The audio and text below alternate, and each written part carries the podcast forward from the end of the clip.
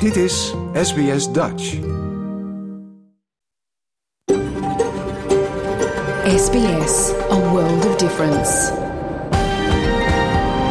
You're with SBS Dutch on mobile, online and on radio.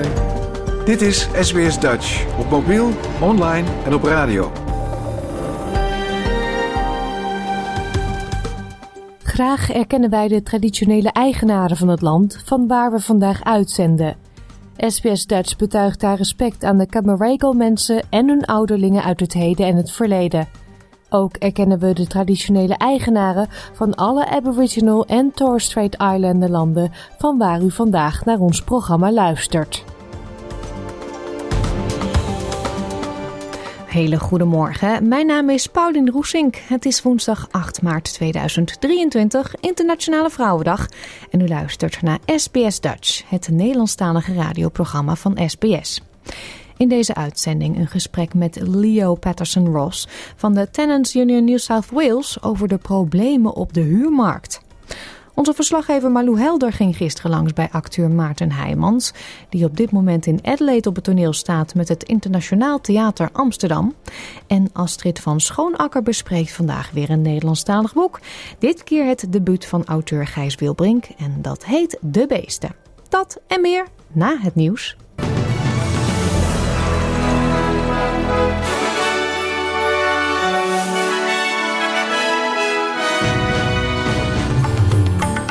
Dit zijn de headlines van het SBS Dutch Nieuwsbulletin van woensdag 8 maart. Er lijkt een pauze te komen in de renteverhogingen van de RBA. Vrouwen in Australië hebben gemiddeld 136.000 dollar minder pensioen dan mannen. En pensioenprotesten in Frankrijk lopen uit de hand.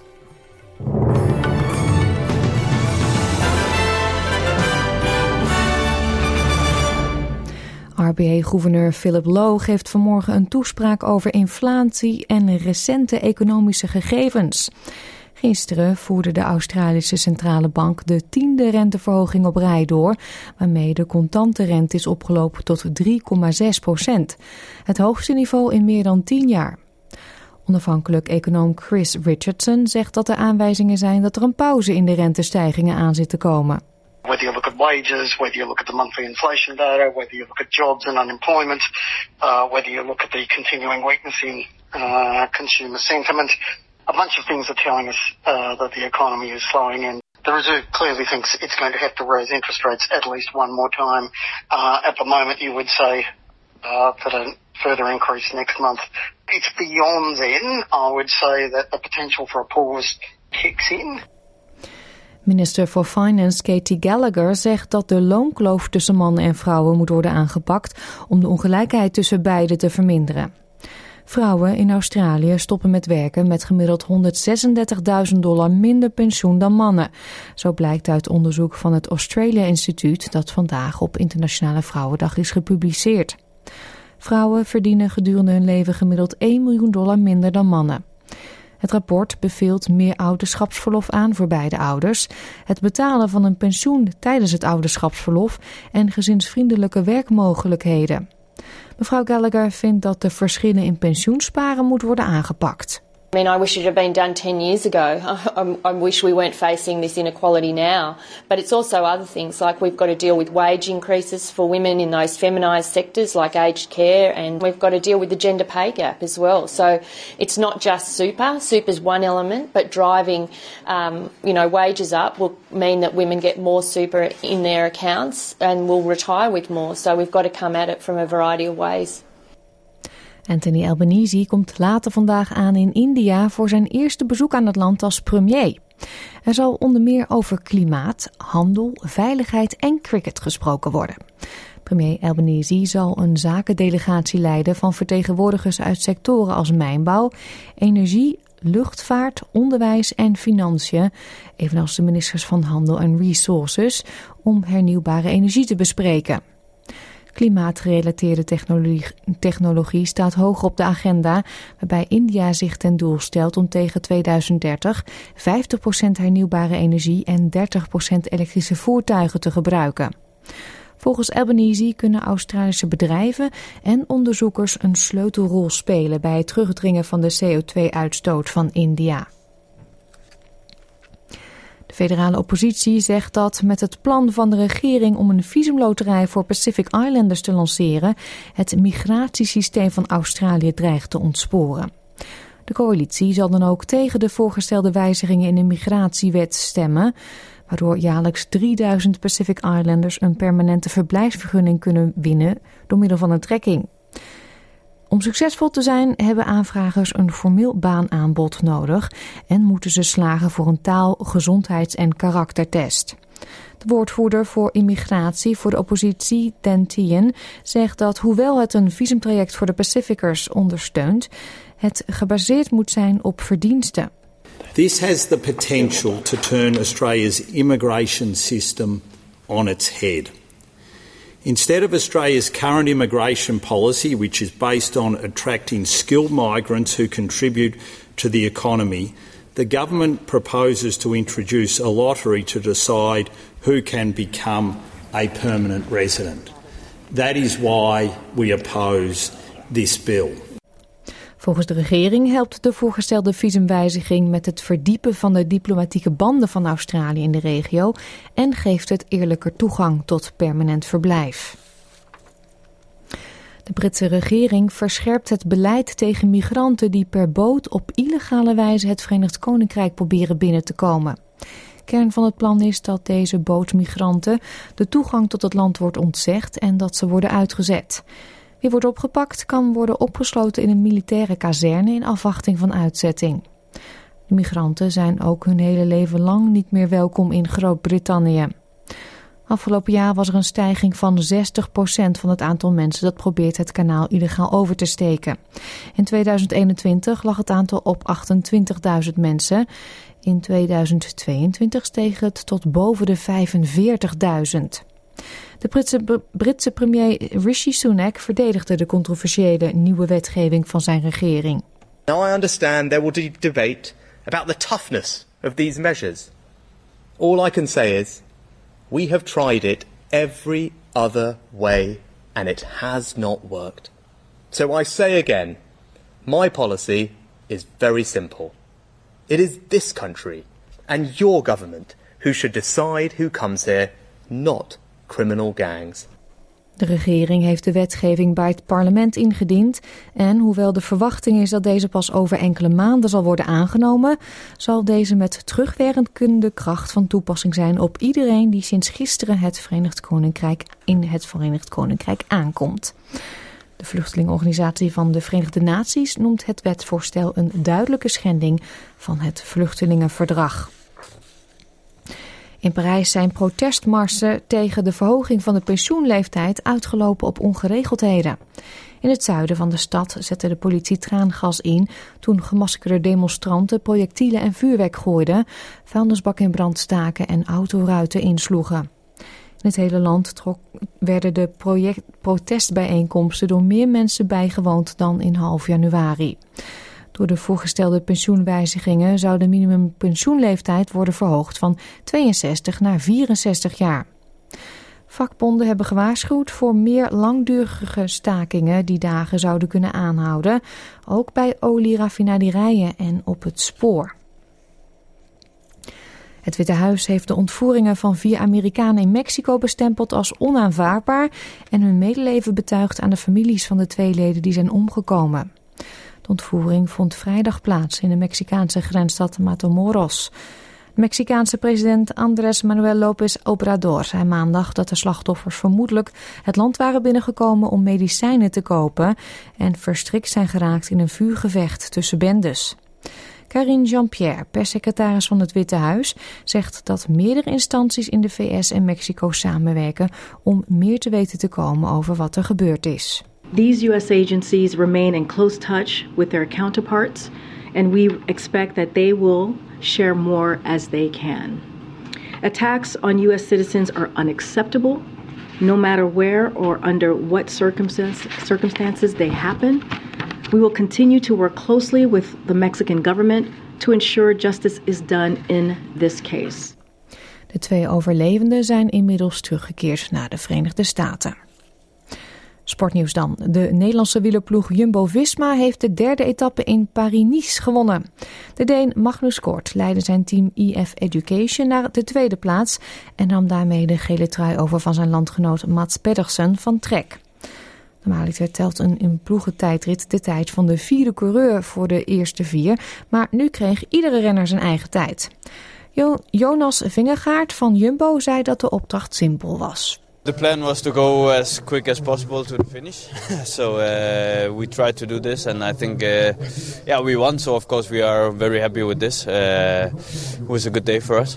But yeah, I think, uh, yeah, 11 seconds is, is, is not much, and uh, I think we'll have to, to battle it out in the, in the mountains. Maybe it's also crosswinds tomorrow, so we'll have to uh, to see tomorrow, and yeah, then we'll just see in the mountains who's the who's the strongest guy. Van de wielenkoers naar de wisselkoers dan. Voor 1 Australische dollar krijgt u 62 eurocent. En 1 euro is op dit moment 1,60 dollar waard.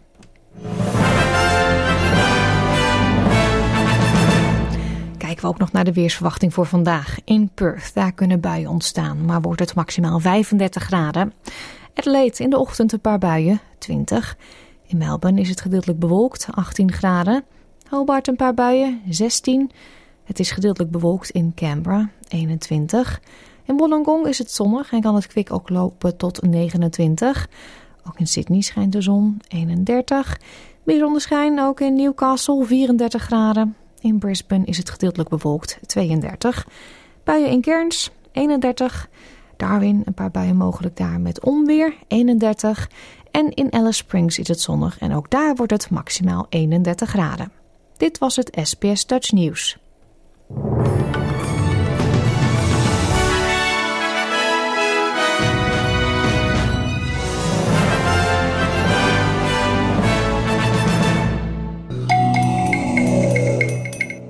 Nogmaals een hele goede morgen en leuk dat u luistert naar SBS Dutch. Straks hoort u een interview van onze verslaggever Malou Helder met de Nederlandse acteur Maarten Heijmans, die op dit moment een Nederlandstalig toneelstuk speelt in Adelaide. Maar eerst de huurmarkt. Gisteren verhoogde de Australian Reserve Bank voor de tiende keer op rij de contante rente. Niet alleen huiseigenaren worden hierdoor geraakt, maar ook huurders. Want het is moeilijk om een fatsoenlijke en vooral betaalbare huurwoning te vinden. En als huurder kun je zeer gemakkelijk uit huis worden gezet mocht het huis verkocht moeten worden. Met andere woorden, de huurmarkt is een puinhoop. Hoe hebben we dit laten gebeuren en hoe komen we uit deze huurcrisis? We vroegen het aan Leo Patterson Ross van Tenants Union New South Wales. Look, it's a it's a really tough time for many renters at the moment. Um, not just people who are trying to find a new home, who are facing big rent increases uh, from their old property, and a huge number of um, applications for each property. So uh, they might be getting rejected from uh, sometimes dozens of properties. But also people who already have a home are becoming increasingly worried that they don't want to raise issues, they don't want to raise repairs issues or other concerns because they might, um, you know, encourage or, or uh, find themselves receiving a rent increase notice or an eviction notice at the same time. So it's a very difficult time. People are very worried and uh, upset about the inability uh, to keep a good quality home in Australia at the moment. Well, being from the Netherlands, maybe you think I'm crazy, but I find it in general difficult to find a good rental place. Mm. A proper one with no mold and everything working and not with decoration from the 60s.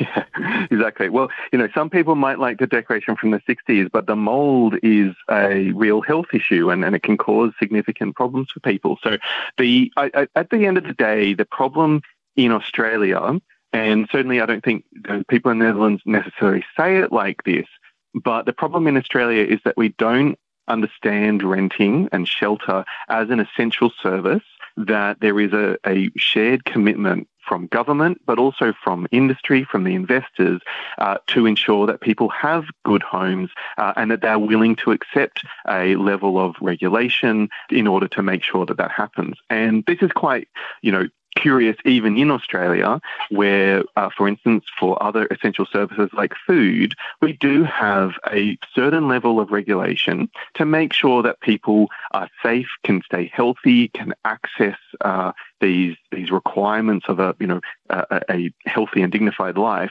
Um, so, for instance, in food, every single food uh, provider, whether it's the local burger place or a big supermarket, has a food license, and they're checked to make sure that the uh, that their place is being well cleaned and the hygiene is being taken care of. Um, and so we don't even have that level of scrutiny over our homes where we pay a, a huge amount more for them and have just as significant potential health impacts if they're not being maintained well. So uh, even in food where it's very you know market based, um, we have these kind of agreements that we want to make sure that people are safe, they're not being poisoned or harmed. And in other areas like electricity or healthcare, we have much more um, uh, accountability, much more oversight from government to make sure that people are receiving the, the power that they need to be able to cook and clean and take care of themselves um, and we don't do the same for the house where those people are cooking and cleaning and, and sheltering. So it's a very strange situation, and that leads to a whole lot of practices that people have become used to over many decades. That renting it looks a particular way, but we obviously know that there are many countries around the world, often who are um, you know, just as uh, happy and if not happier, just as wealthy as our country is, who have much more significant um, uh, oversight and regulation of the housing sector, and importantly, a much fairer balance between the, the investors and the tenants. Uh, I don't think anyone's got it perfect, but there are certainly a lot of examples where people are doing a lot better than we are at the moment. Yeah, is the fact that um, again, my personal ideas, but in the Netherlands, you buy a house to live in. And when you're exactly. very lucky, you can afford a holiday house in France or, or maybe mm-hmm. in the Netherlands, but you buy a house to live in yourself. And here, even I have friends who have five, six, seven investment properties to, yeah, become better of it. Mm, I think this is the problem fundamentally in, in Australia that um, we have combined the utility of a home, uh, you know, a place to live, with the investment of the wealth that, that, that, that generates. And it has generated a huge amount of wealth for quite a large number of people in Australia. Um, but that has actually had a consequence on the people who are buying a property to live in, as well as the renters. So, uh, people who are buying a property just to live in have also been forced to approach property like an investor. They're, they're borrowing a large amount of money and they're hoping that the capital gain is sufficient to cover that investment so that they're taking a gamble there.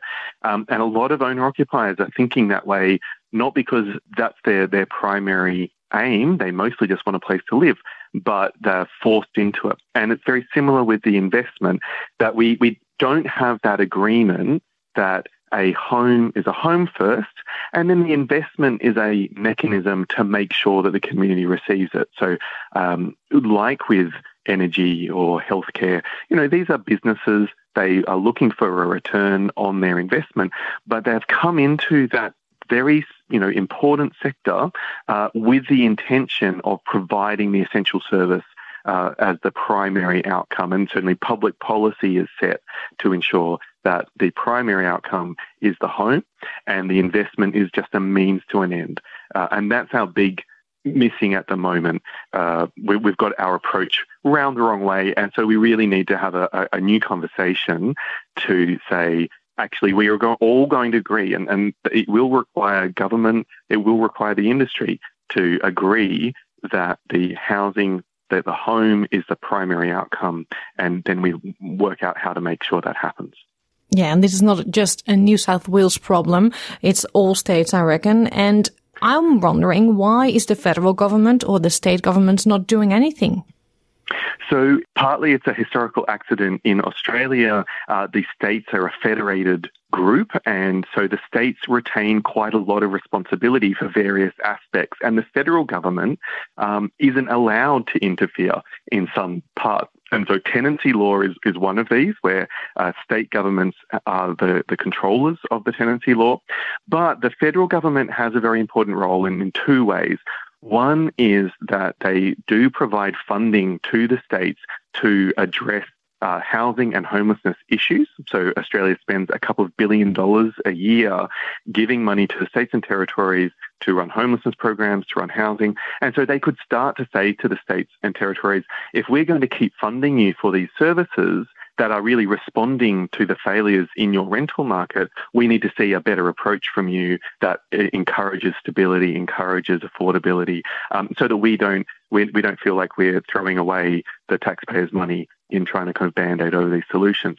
The second is in a coordination uh, by bringing to the states and territories together to say we want to see particular standards, particular approaches in place, and bringing everyone together. This is actually what we've done in energy, um, where the states and territories had to sign up and, and, agree to particular parts of the energy system um, because they still retained that power, but the federal government collaborated. And then the third part is actually the taxation system. So the way that we tax, particularly capital gains um, and, and property investment generally, really exacerbates some of the issues we're seeing and encourages sort of short term um, investment strategies so that after about five or six years, it starts to become uh, very attractive to look to sell the property rather than hold it for a very long time um, because the the impacts of negative gearing and capital gains tax discounts working together encourages an investor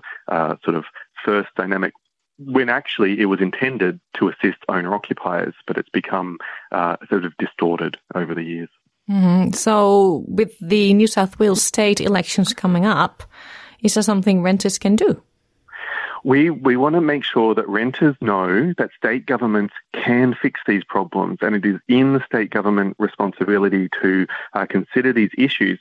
So regardless of political opinion, regardless of political background, we think that people should be talking to their representatives, to their, uh, to the people who want to represent them and asking what they will do to address these issues.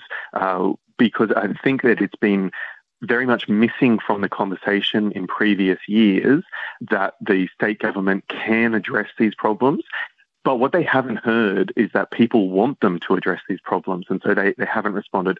We're starting to see that now. As the crisis deepens, more and more people are asking these questions of the parliamentarians who are already in place and the aspirational parliamentarians and I think that politicians are increasingly going to have to have good answers.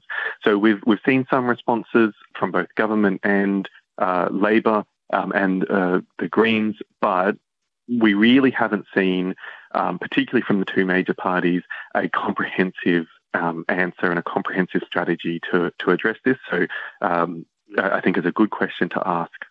Yeah.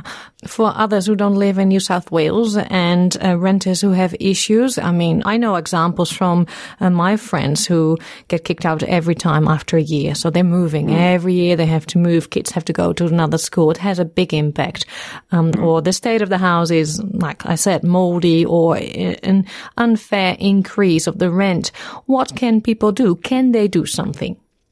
So increasingly, the um, the state governments and state and territory governments are recognising these issues, but they need to be encouraged. They need to show that both uh, tenants want these these changes, but also they are often told by um, industry groups that uh, the investors don't want the changes, and actually that's not true. There is polling, uh, and it's been pretty consistent over the years, showing that a large number, even the majority of property investors have no problem with reasonable regulations um, and, and, fair rules. They are quite happy to see a more stable uh, approach to investment. That means that there's less of this arguments and less of this stress and, and distress. Um, and, and in exchange, they'll accept reasonable rules. So um, even investors who would like to you know, see a better uh, approach should should make themselves known to their local uh, MPs.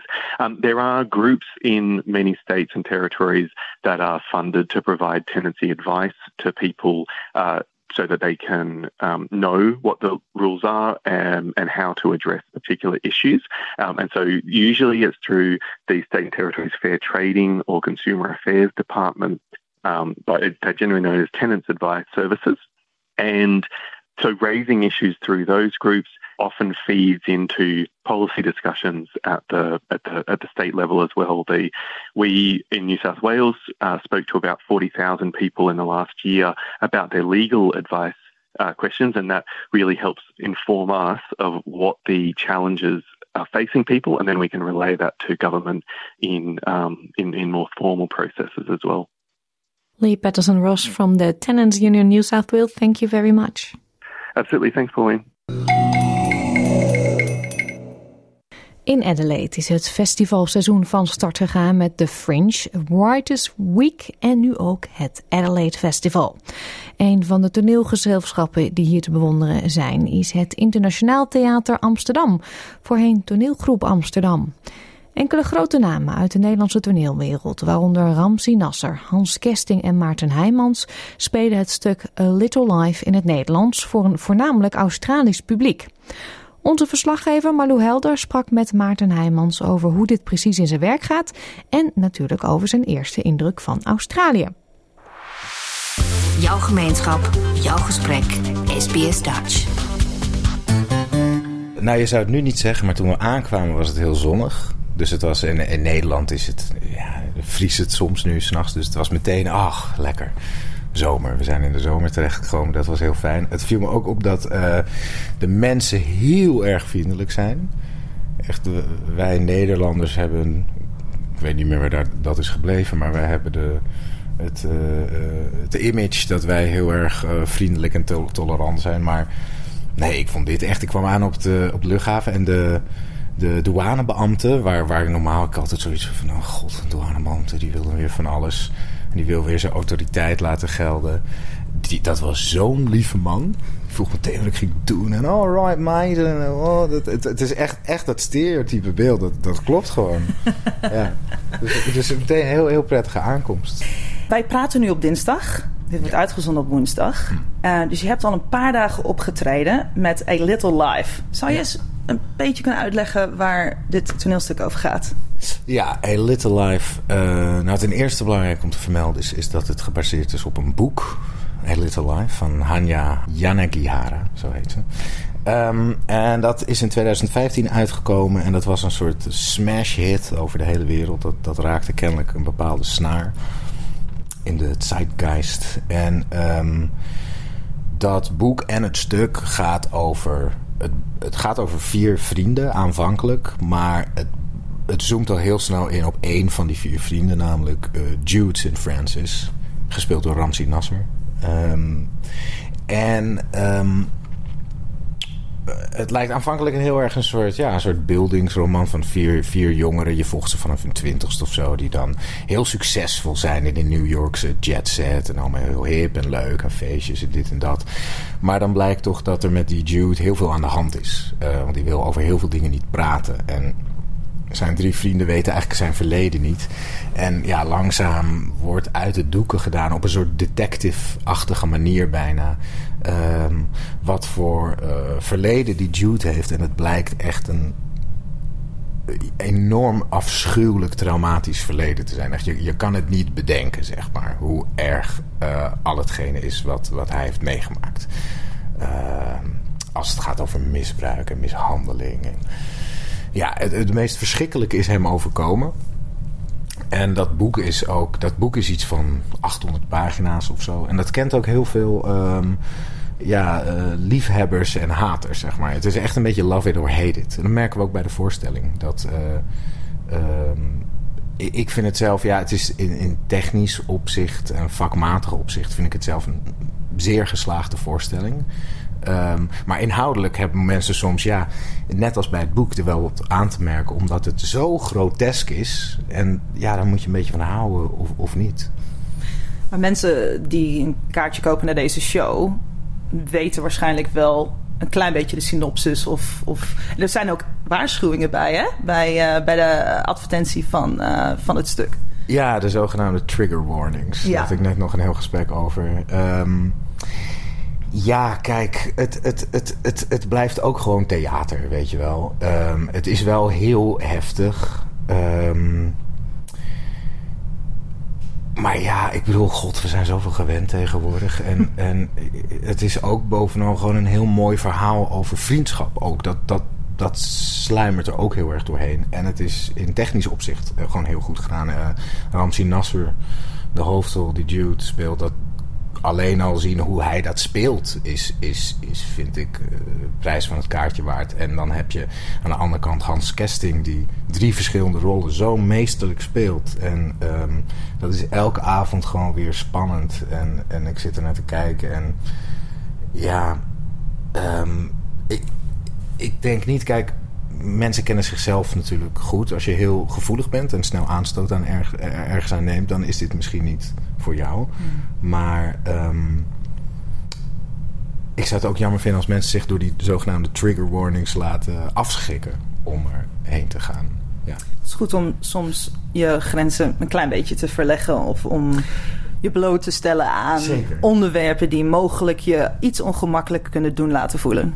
Absoluut, absoluut. En dat vind ik ook het probleem met dat soort trigger warnings. Omdat je, uh, ik bedoel, het hele leven is één grote trigger warning. Als, als baby kan je helemaal niks. Uh, kijk je naar een, de kleur paars, vind je die eng. En dan ga je huilen. En dan ontdek je, oh, weet je wel. Dus als je de hele tijd in je comfortzone blijft, dan stel jezelf niet bloot aan de kans om je leven rijker te maken. En natuurlijk, weet ik veel, als jij uh, groot verleden hebt met misbruik en je ziet dan bij die warning staan misbruik, nou dan is het voor jou misschien goed om niet te gaan. Aan de andere kant denk ik ook dat is ook de manier om uh, dingen. Kunst is uitermate geschikt om dingen te verwerken en dingen om eigenlijk je gebruikt de simulatie om dingen voor jezelf in perspectief te zetten. Um, iets, kan, iets wat heel verschrikkelijk voelt, kan ook heel helend zijn. Ja. Um, ja. Dus ik vind dat het, ja, ik vind het, ja, dat, dat is voor iedereen persoonlijk. Ja. Nu is jullie publiek voornamelijk Australisch, maar jullie ja. spelen in het Nederlands. Hoe, hoe werkt dat precies? Um, nou, net als bij een film eigenlijk. Het is gewoon uh, in plaats van ondertiteling nu boventiteling. Dat is boven het podium. Alhoewel ik eigenlijk vind dat we het ook ondertiteling moeten doen.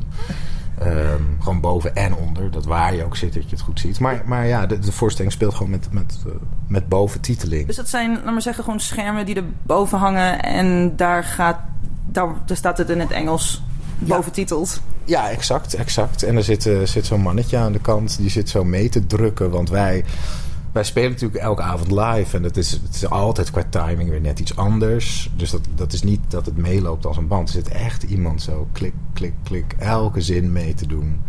En uh, soms maken we het die persoon lastig. Als je, soms draai je wel eens een zinnetje om. Of vergeet je een tekstje of zo. En dan moet, moet hij zo uh, snel doorklikken naar de volgende tekst.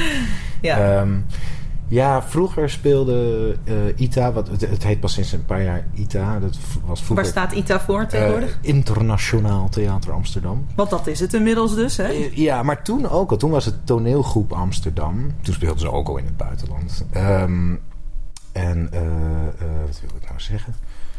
Nou ja, dus het, het, het, het is in het Nederlands. Oh, ja. Engelse boventiteling. Oh, ja, ja, dat wil Is het, denk je... De, uh, wat is de feedback die je krijgt van het Engelstalige publiek? Is het makkelijk voor ze te volgen of hoe beleven ze een, een, een toneelstuk dat wordt gesproken in een andere taal?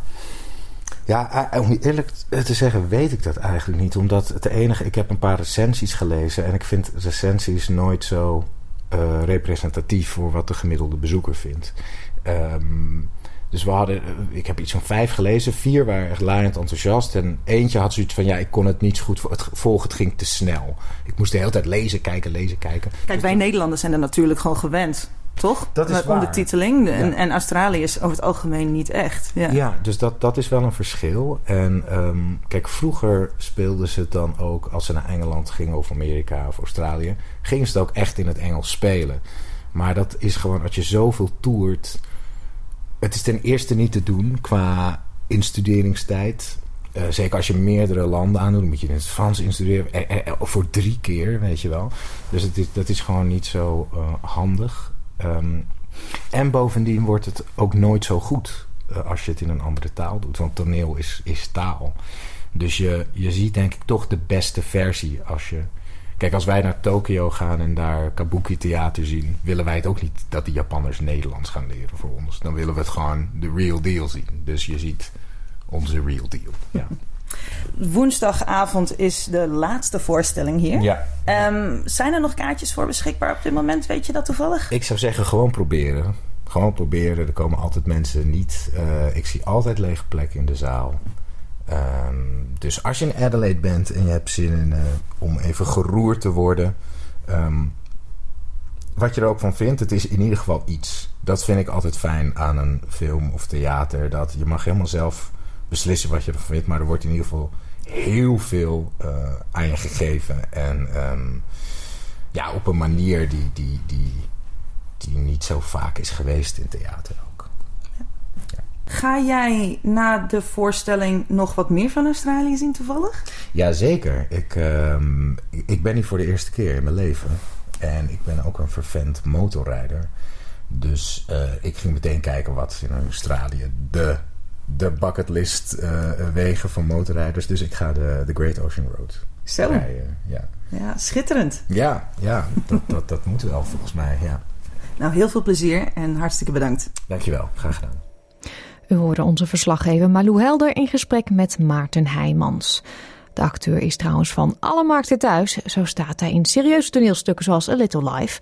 Is hij een van de vaste acteurs in het kindertelevisieprogramma Het Klokhuis. En heeft hij in tientallen films gespeeld. En in 2015 won Maarten in New York de International Emmy Award in de categorie Beste Acteur voor zijn rol in de serie Ramses. Voor zijn vertolking van de zanger Ramses Shaffi ontving hij ook een gouden kalf. Een mooie reden, denk ik, om nu een liedje van Shaffi te draaien. Dit is Sammy. We gaan verder met onze populaire boekenrubriek Astrid's Boekenkast. Lezen is leuk voor jong en oud en een zeer effectieve manier om de Nederlandse taal goed onder de knie te krijgen of natuurlijk niet kwijt te raken. Daarom bespreekt SBS Dutch iedere maand met Astrid van Schoonakker, zelf auteur en uiteraard dolle boeken, een Nederlandstalig boek. Dit keer is dat De Beesten, het debuut van schrijver Gijs Wielbrink. Jouw gemeenschap, jouw gesprek, SBS Dutch. Astrid, heb jij iets uh, met het oosten van Nederland? Uh, nou, voordat ik uh, dit boek las, eigenlijk niet. Ik kom zelf natuurlijk uit het westen. Maar ben toevallig laatst ook een paar dagen weer in het oosten geweest. En dat vind ik heel erg leuk. En ik weet dat jouw geboortegrond daar ligt. Dus ik dacht van ja, dit boek ga ik met Paulien bespreken.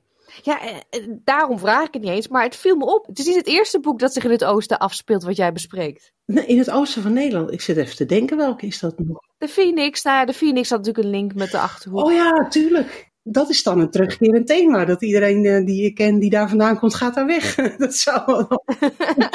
dat is uh, in ieder geval in deze uh, boeken dan zo. Maar nee, dat, ja, dat, daar heb je helemaal gelijk in. Dat was ik alweer vergeten. Ja. Ja. Het is gewoon toeval dus. Ja, dat, dit is toeval. En uh, nou ja, de reden eigenlijk waarom ik dit boek heb uitgekozen, is dat ik een heel mooi interview zag met de auteur van dit boek, Gijs Wilbrink, in een van de laatste uitzendingen van Brommer op Zee met Winfried de Jong. Dat is een literair programma? Dat is een literair programma dat inmiddels helaas alweer is verdwenen. Uh, om onverklaarbare redenen. Er is ook geen ander boekenprogramma volgens nog voor teruggekomen. Dus dat is eigenlijk wel een gemis hè, op de publieke omroepen bij de, in Nederland. Dus ik hoop dat er snel uh, het liefst gewoon Brommer op Zee weer terugkomt.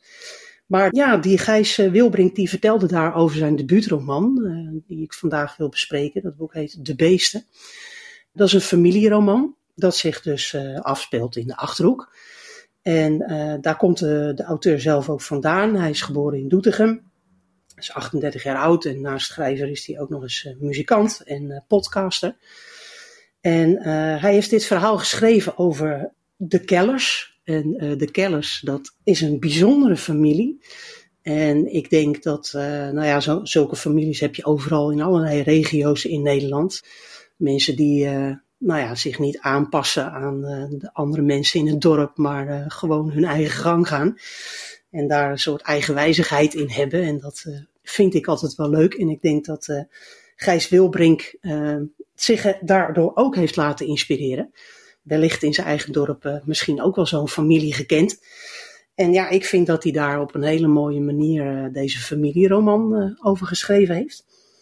En ehm, de hoofdpersonage, dat is Tom. En ook zijn dochter Isa.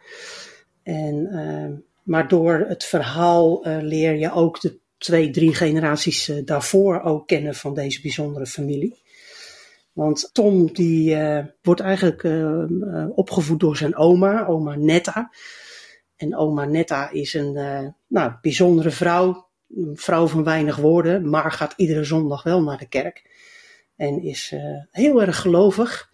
En gaat daar zo in op dat als de pastoor ziek is en bloed ophoest op een doek, dan kust ze die doek.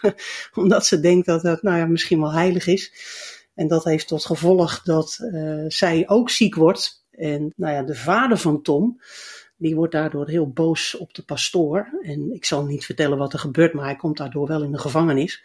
En dat is ook de reden dat Tom uh, wordt opgevoed door zijn oma.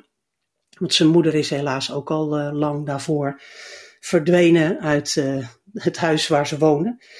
Nou ja, Tom die is daar met zijn oma, maar ook met twee ooms. Dat zijn oudere broers van zijn vader. En dat dat hele bijzondere mannen zijn, dat blijkt wel uit uh, het eerste fragment uh, van het boek dat ik graag uh, wil voorlezen.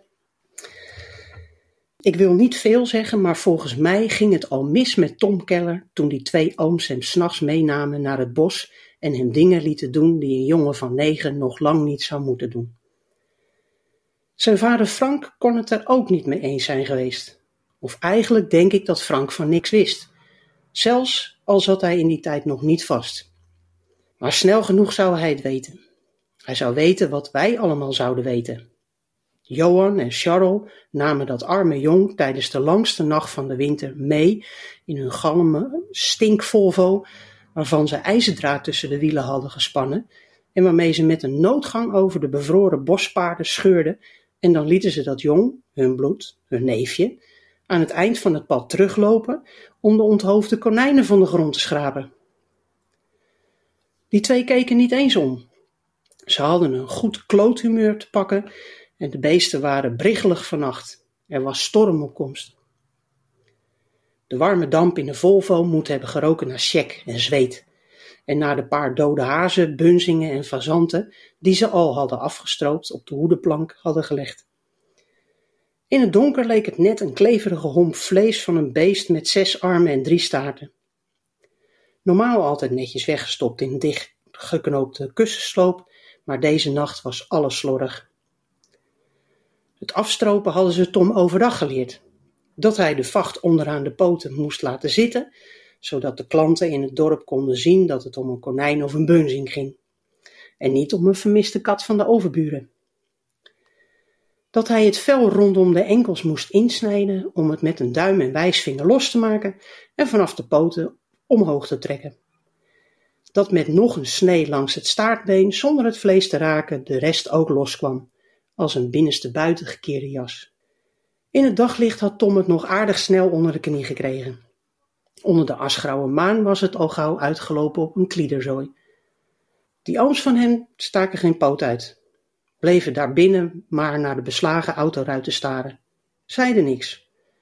Soms konden Johan en Charles een hele nacht op pad zijn zonder een woord te zeggen dat niet goddomme was. Als er eentje struikelde, in een diepe waterplas, was het goddomme. Als een beest wegrende, voor ze het kapot konden schieten met de Lee Enfield die Frank na de oorlog van een Canadees had gekocht, goddomme. En nu ook was het weer goddomme, toen Tom na een kwartier nog niet terug was met de onthoofde konijnen. Goddomme.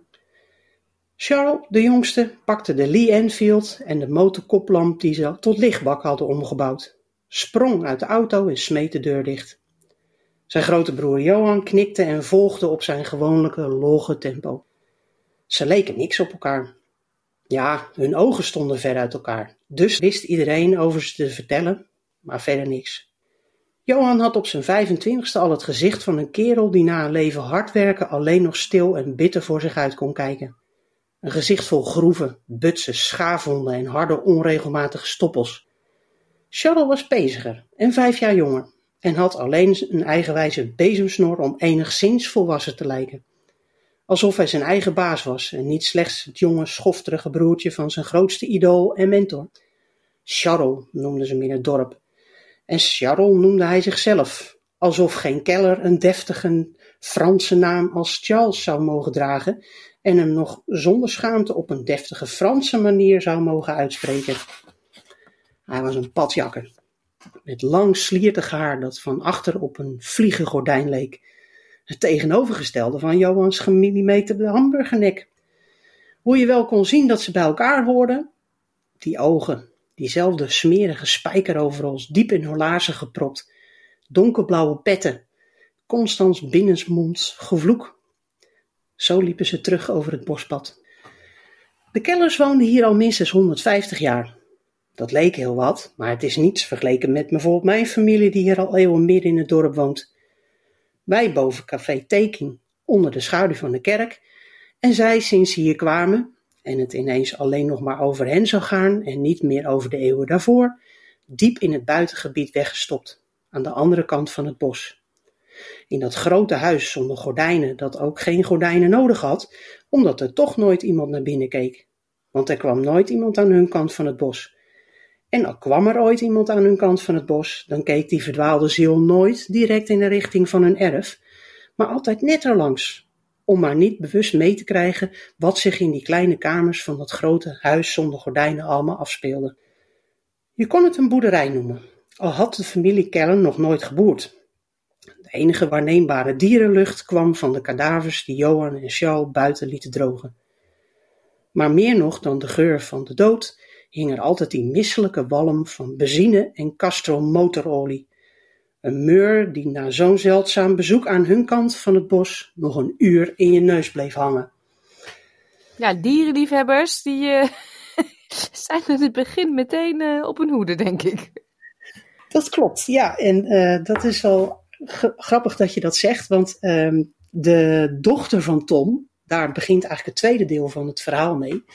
Dat uh, start op uh, nieuwjaarsdag en dan heeft zij net een hele zware nacht achter de rug met drank en drugs in Utrecht. Want zij is gaan studeren. Zij heeft net dan een semester achter de rug. En zij komt eigenlijk in de punk zien via een uh, meisje dat ze leert kennen. En daar zitten ook heel veel dierenactivisten. Dus dat is eigenlijk als eerste waar het ook gaat wringen. Want zij komt, ja, zij is niet anders gewend dan dat haar ooms uh, allerlei, uh, nou ja, loesje zaken stropen. En, en dan komt ze in aanraking en raakt ze bevriend met dierenactivisten. Dus dat levert een mooie spanning op. En uh, nou ja, het is, als je dit leest en ook in het eerste deel krijg je ook wel een idee van die familie. En dan snap je ook wel dat die Isa naar Utrecht gaat en daar kunstgeschiedenis gaat studeren. En eigenlijk dat hele eerste semester heeft ze ook geen contact meer met haar ouders. Uh, maar ze wordt op nieuwjaarsdag gebeld door haar moeder. En die zegt in weinig woorden, want het is ook een vrouw van weinig woorden, dat haar vader wordt vermist. En daarom besluit ze dan toch maar weer terug te gaan. En dan ontspint zich het verhaal, want um, het blijkt dus eigenlijk dat Isa maar heel weinig weet van het verleden van haar vader en moeder en ook van haar uh, ooms en, en oma. En die zoektocht die begint ze door, nou ja, eerst zal ik wel, zal ik niet naar de politie gaan. Want ja, de familie Keller die hè, staat een beetje op gespannen voet met de politie uiteraard in het dorp.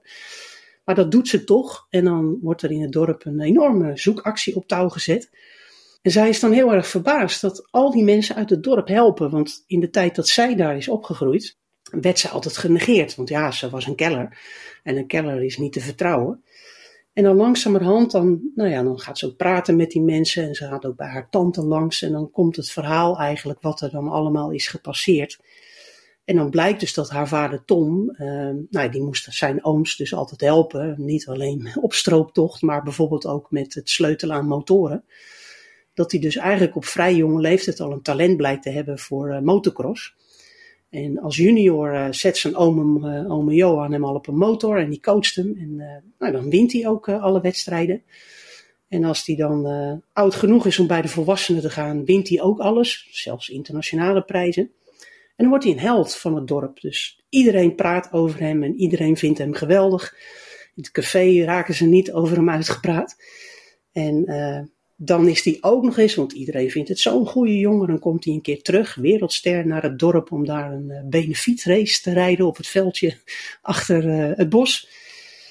Ja, en daar gebeurt iets verschrikkelijks. Dan uh, krijgt hij een ongeluk waarbij hij zijn been verliest. En dan is er iemand, een dochter van de café-uitbater, die is net opgeleid als verpleegkundige. En nou ja, die was ook altijd al groot fan van hem. En die besluit hem te gaan verzorgen.